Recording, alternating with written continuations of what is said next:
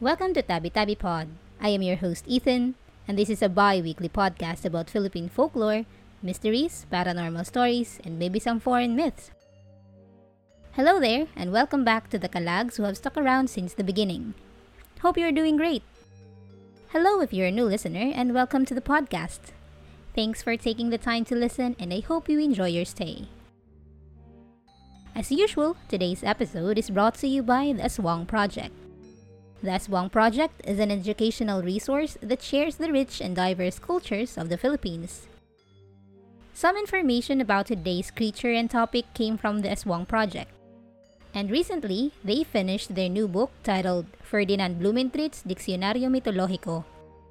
This edition includes 19 illustrations, 59 historical photographs, Blumentritt's ethnographic map, and Blumentritt's Philippine tribes and languages.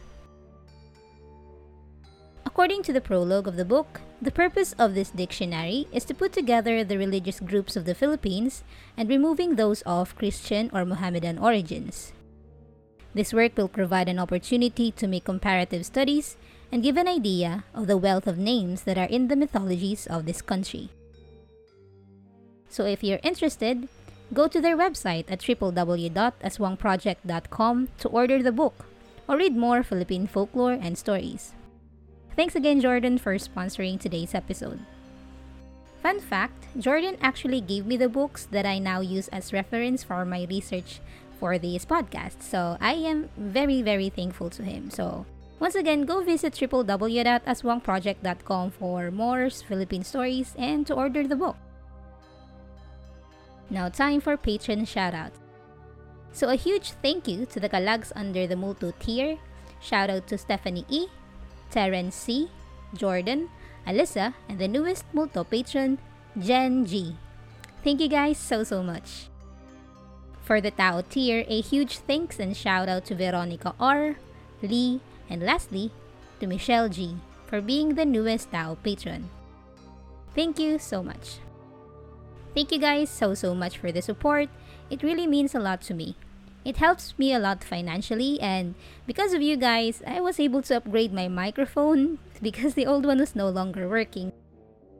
Anyway, I hope you enjoy the early access and bonus episodes. So, hey, if you want to become a Multo or Tao patron to support the podcast, head over to patreon.com slash tabitabipod and check out the tier that fits your interest. Today is part 1 of the Aswang series. This is going to be in two parts. I've put this topic off for a while because I was afraid that I can't deliver it in a way that is interesting and informative. Flipping through the pages of the books I have in my possession, I came across a creature that would be the reason why I'm going to finally talk about the Aswang. So, let's begin. According to legends, the aswang goes out at night looking for little infants or unborn fetuses to consume. They like to eat children's livers and hearts, and depending on the legend, they can also shapeshift into an eagle, a boar, a cat, or a dog. Some of them are so small that they can hide under a bamboo post. Some of the information for today's topic comes from Maximo Dumlao Ramos's book, Creatures of Philippine Lower Mythology. Mr. Ramos was a teacher, editor, and writer who was born on November 18, 1910. The University of the Philippines first released this in 1971 as a thesis. In 1965, it was submitted for revision as a book, which I am using as a reference. According to Maximo D. Ramos, aswang is considered as a generic term for several Filipino supernatural beings. These creatures are divided into five categories. The first one we have is a vampire. According to the book, the aswang has a vampire like characteristics. Probably because, like vampires, this creature enjoys sucking human blood. Instead of biting its victim's neck, though, the aswang uses its long proboscis like tongue to suck the blood from its prey. The Mandurugo is a nice example of an aswang with a vampiric-like characteristic. They can socialize with other people and even marry one of them so that they can feed on their husbands. The Mandurugo is almost always portrayed as a woman who can either use her husband for an easy meal or still go out at night to hunt. I've already talked about this creature in previous episodes, so you can just listen to it. Next, we have the Viscera suckers. A viscera sucker is a creature that feeds on the body's internal organs. The manananggal is an example of an aswang in this category, who enjoy sucking the organs of their prey. Pregnant or ill people are their most common victims. Then, there are the weredogs. Maximo Ramos classified some of the aswangs as weredogs, even though they do not invariably shift into dogs. We don't have wolves in the Philippines, so I believe Sir Ramos used the term weredogs to help him organize the monsters and to make a comparison to Western creatures. So, because the aswang are reported to shift or shapeshift into black dogs, pigs, or cats in traditional legends, I can only think of one example for an aswang in this category, and that's the kiwig. It has the appearance of a human by day but may morph into a dog a wild hog, or a huge cat. It enters homes and bites the residents' neck before devouring them. The ghoul is the fourth category. This type of aswang loves to eat the human corpse. Because they devour dead bodies, they emit a horrible odor. Their nails are so sharp and strong that it makes it easier for them to steal and eat the corpse. I am not sure if this creature is classified as an aswang, but I could only think of balbal as an example for this category, since they are also fond of fresh corpses. In the last category, we have the aswang as a witch. This confused me at first because a witch, as I thought, was an ordinary human who just dabbles in black magic. At least that's what I initially understood. Aswang Project on their Facebook page said this so why is the aswang classified as a witch? Mainly because they are thought to be similar to ordinary human beings and then transform themselves by some form of magic spell or oil concoction. This transformation most likely refers to what they do before they go hunt for the night, which will be discussed later. The mangkukulam, hukluban, and mambabarang are examples of aswangs in this category. Aswangs can reside in the forest, in communities, among humans, or even in the cities. It's very popular in places like Capiz, Iloilo, Negros, Bohol, Masbate, Aklan, and Antique in Western Visayas. Because its powers are thought to be greatly reduced during the day, an aswang is mostly active at night. It is believed that an aswang or witch is unable to look another person in the eyes directly. Old folks told me as a kid not to talk about aswang on Tuesdays or Fridays. They are supposed to be able to hear or listen in our conversations as well as track our whereabouts and target us. An aswang has a helper which I like to refer as their little aides. They appear as a huge bird such as the tik-tik. We call them wak-wak or kikik here in Bicol. When you hear the sound wak-wak or kikik, it signals an aswang is approaching. When you hear the kikik sound getting near, that means the aswang is still far away. But if the tik tik sounds gets quieter and quieter, that means the aswang is near. Now I mentioned earlier that some of the aswangs are fond of eating freshly deceased bodies, right? Well, they may even use doppelgangers created from tree trunks or other plant materials to replace real victims or stolen cadavers from a wake. There are also situations where they apparently kidnap a person and replace them with a doppelganger. If a doppelganger is used to replace a real person, the doppelganger will return to the person's house, become unwell, and die fast. However, have you ever wondered how the aswang came to be? What is its precise origin or how was it created? During my research, I came across a creature that seemed to answer my question. I also found a few theories about this, but the exact explanation of how the aswang was created remains unknown. Now, the creature that I'm talking about is the Danag or Danag from the Isnag legend. Apologies for the mispronunciation if ever. Side note, the Isnag people are an Austronesian ethnic group native to Apayao province in the Philippines Cordillera Administrative Region or CAR. Their native language is Isneg or also called Isnag, although most Isnag also speaks Ilocano. This creature is supposed to be as old as the islands themselves and it is described as Philippine Island vampires. I believe the island they are referring to is an island located in the province of Apayao, but I don't know the exact location of it. You might be wondering why the Danag is referred to as an aswang, although it is described as a Philippine vampire. Reminder, an aswang can have a vampiric feature or qualities, like what I've mentioned earlier. The Danag is also classified as an aswang in Edgar Samar's book, Mga Nilalang Nakagilas-Gilas. The Danag was originally a god, according to the book, and they live in the sky or sky world where gods live. They came down to earth one day to assist mankind in planting taro root and clearing fields for their human neighbors. They were even credited with cultivating the taro plant for the first time. However, a woman cut her finger by accident one day, causing blood to flow from the wound. Knowing how important it was to keep the wound clean, a danag offered to suck the blood from the wound. As it did so, it recognized how good human blood tasted and proceeded to suck until the human girl was completely drained. The Danag stopped farming after discovering the secret and instead hunted humans at night. The Danag even told a handful of his kin who began hunting people and drinking their blood. As time passed, they evolved into aswangs who survive by, obviously, consuming human blood. This creature piqued my curiosity since it somehow explained how an aswang came to be.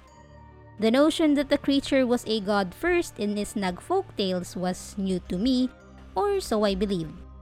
I completely forgot that we have a god named Aswang in Bicol, and it is spelled as A-S-U-A-N-G, Aswang. Now, I don't know why his name was Aswang, but according to the research of May Antoinette S. Imran titled Arimbay's Verbal Lore, an anthology of folk tales, many of the beliefs of the ancient Bicols were recorded by early historians. However, I couldn't find the exact article to support my research. But what I do know is that in Bicol folklore, Aswang was a wicked god of Ibalong. He was the lord of all monsters and wicked creatures he had two lovely daughters, Oriol, who was half serpent from the waist down, and Magindara, who was half eel from the waist down. He was the lord of all creatures, and he also bestowed his abilities on mortal men and women. Black birds flew from his lips and into the mouths of his devotees, granting them the ability to morph into animals of the night to prey on humanity. In other accounts, Aswang also delivered black eggs to mortals to devour, granting them strength and transforming them into aswangs. This immediately reminded me of the popular belief that if an aswang or a dying aswang wants to pass its powers on to you, you should accept it. You'll have to swallow a black chick who emerges from the creature's mouth, and after completing the procedure, you are now a full fledged aswang but I'll discuss more about it later. Another story that explains the origin of the aswang was that it was allegedly the Spanish explorers who created the first written record of the monster. Why? Well, to keep the population under control, they say. They told stories about the creatures living on the outskirts of the forest to discourage Filipinos from leaving their town so they could keep their power. I've read some articles that say that in the World War II era, the creation of aswangs and other creatures was made as propaganda to scare away the enemy. Now, I don't know about this one, but tell me what you think. Another theory states that because the beasts frequently take the form of dogs, the term aswang comes from the Filipino word asowang, which means dog. Additionally, Maximo Ramos hypothesized that the word aswang could be derived from possibly a shorter form of asuasuan, or the likeness of dog. This theory is supported in part by Francis X. Lynch's paper, Ang Mga Aswang, a Bicol Belief, in which he writes, The origin of the term is less clear, though it is probably derived from the word aso, meaning dog. Since the Bicol word for dog is not aso but ayam, there is an indication that the term was borrowed or introduced from another region, a point which is outside the scope of the present descriptive paper.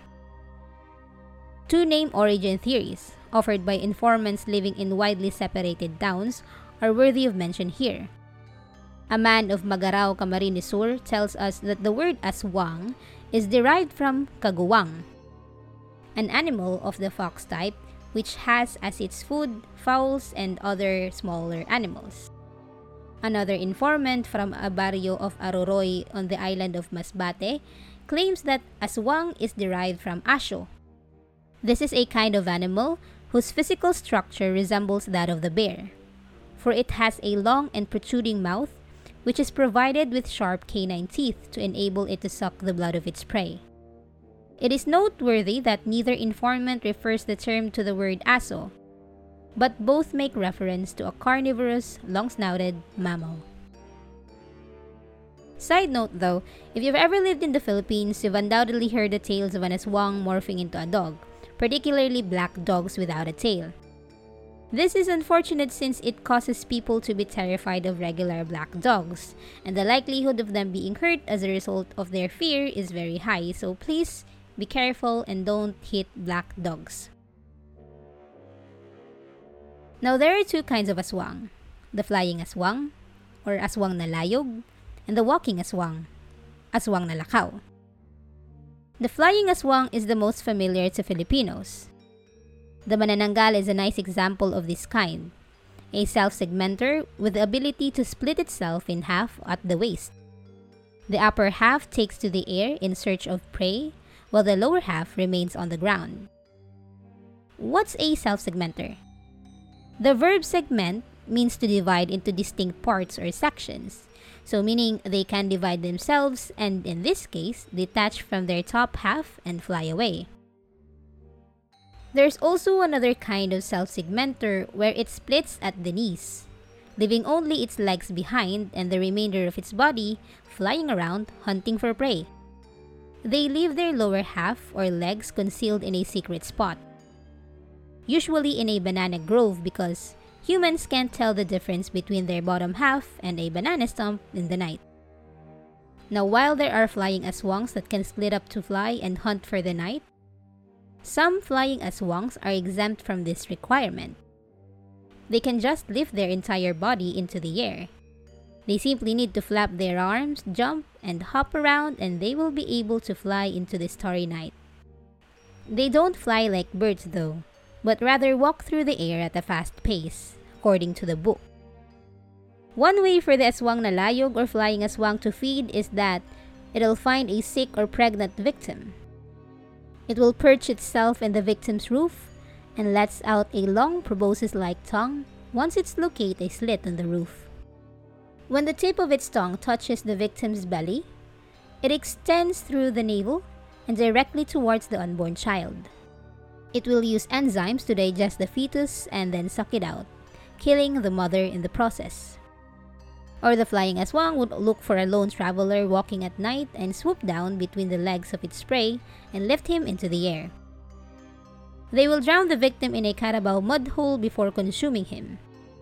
And it appears that female aswangs are primarily responsible for this, especially those who have been turned down by their lover. Now on to the walking aswang. When the clock strikes 6, it is thought that the walking aswang will decide where it will hunt for the night.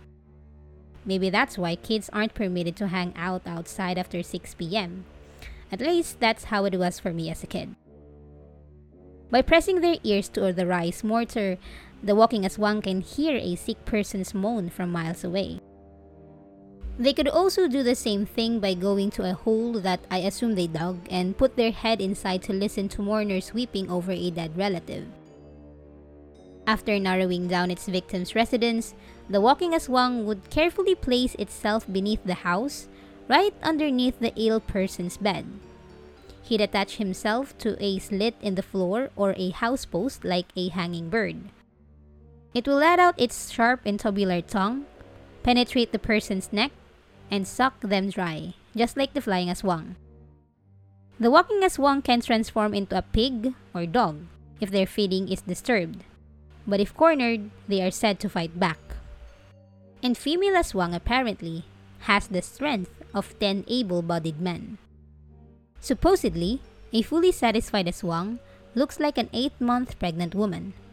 After feeding, they go back to their home and breastfeed their children.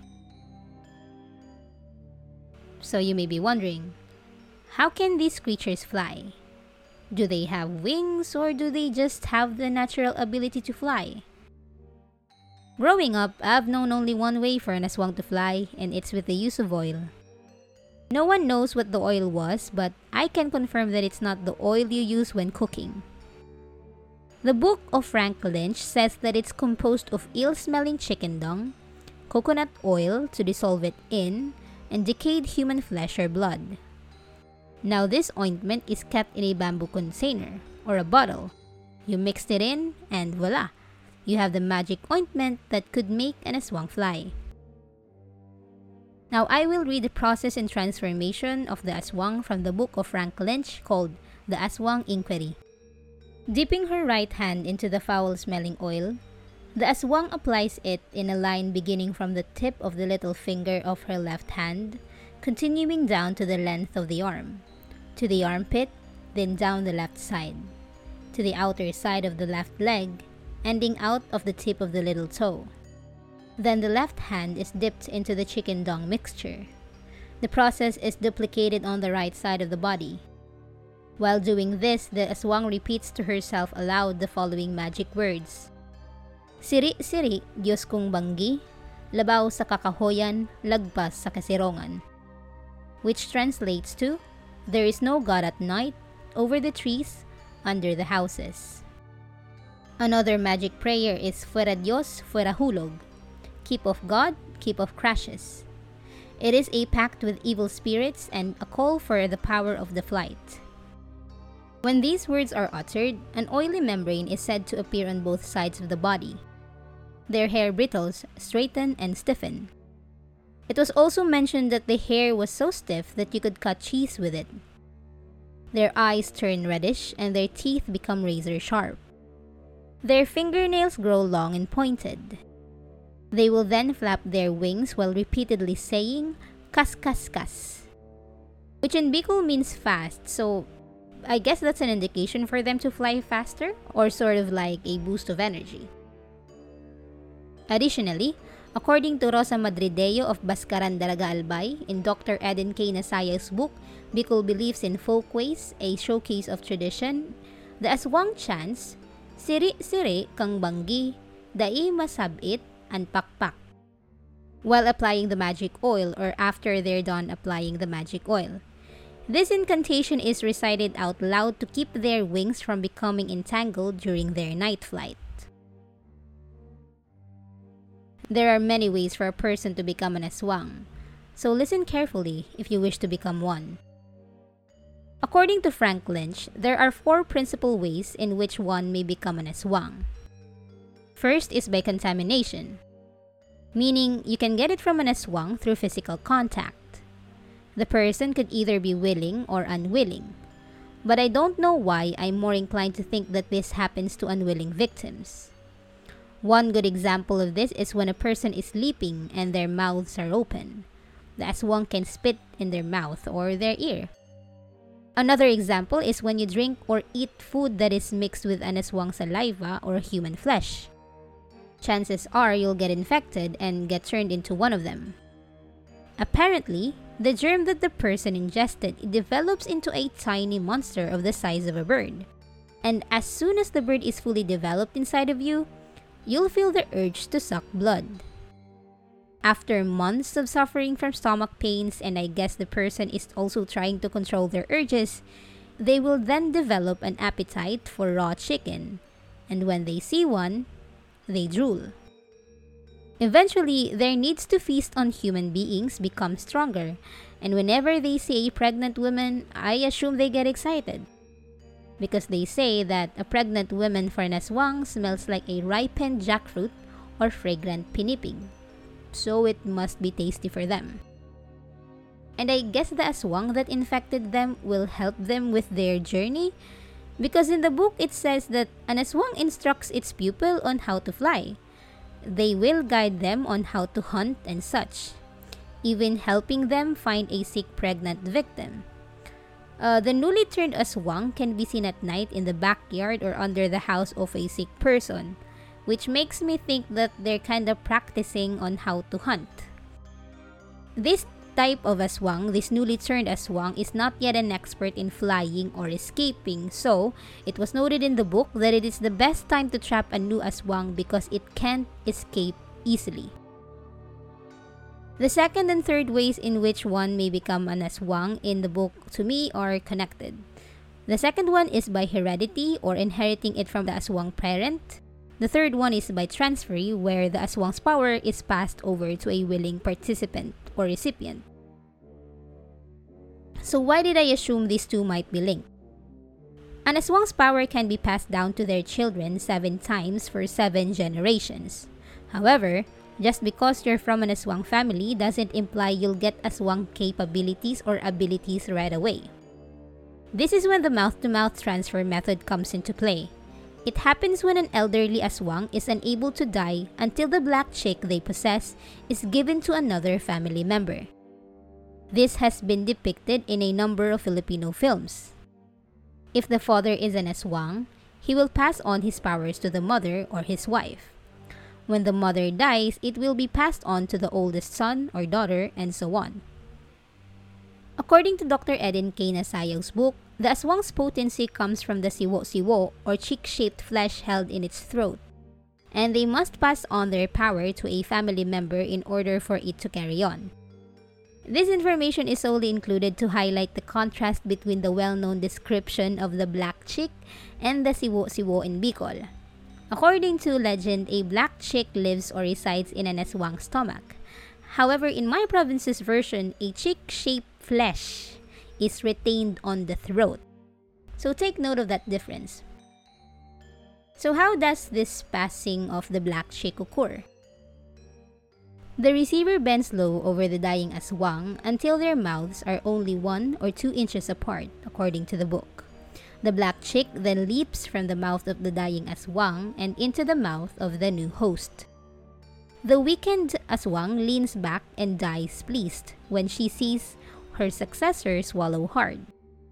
But, as it turns out, not everyone is capable of wielding the power of the black chick. Because it looks like the black chick must be satisfied with the host before settling down permanently, or else the host will die. So, Ethan, does an aswang have to die first before they could pass on their power? Well, technically, no. Even when the aswang is in good health, if they wish to transfer their power to another, the same procedure might be followed. The veteran aswang and the new host or volunteer's tongues cross or overlap. The chick hops across the bridge and into the new aswang's stomach.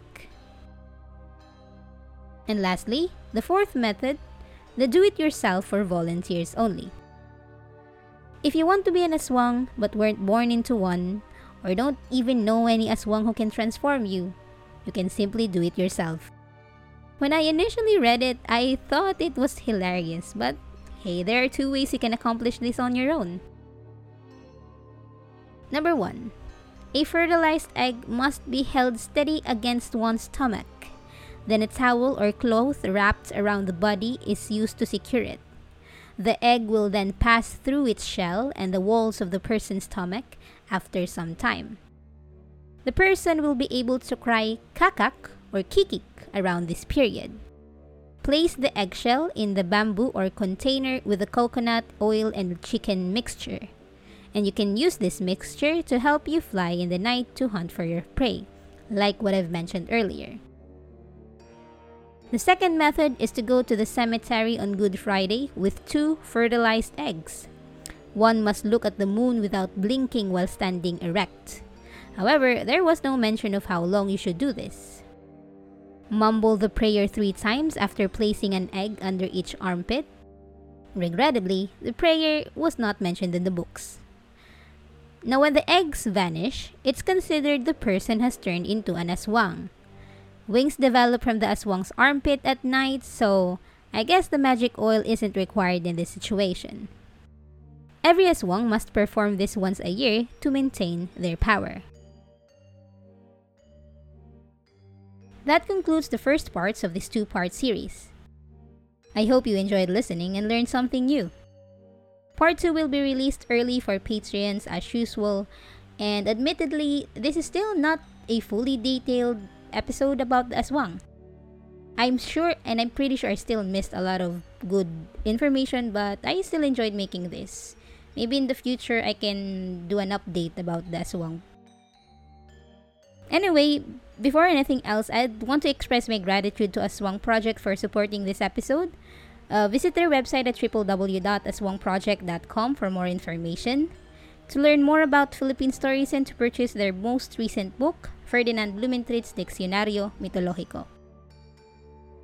This episode sources can be found on the podcast's Facebook page, which has the same name as the podcast. You may also follow Tabi Tabi Pod on Instagram for updates. Just search for Tabi Tabi Pod. And if you want to become a Multo or Tao patron to support the podcast and me, head over to patreon.com slash tabitabipod to get early access and bonus episodes. I've already produced 5 exclusive content that you'll find only on Patreon. The latest is about the Bahay na Pula and you can listen to it there for $5 under the Tao tier. So yeah, I hope you enjoyed listening. This was really fun to make. Thanks for listening to Tabi Tabi Pod with me, Ethan. Join me next time for part 2 to discuss more about the aswang. Bye!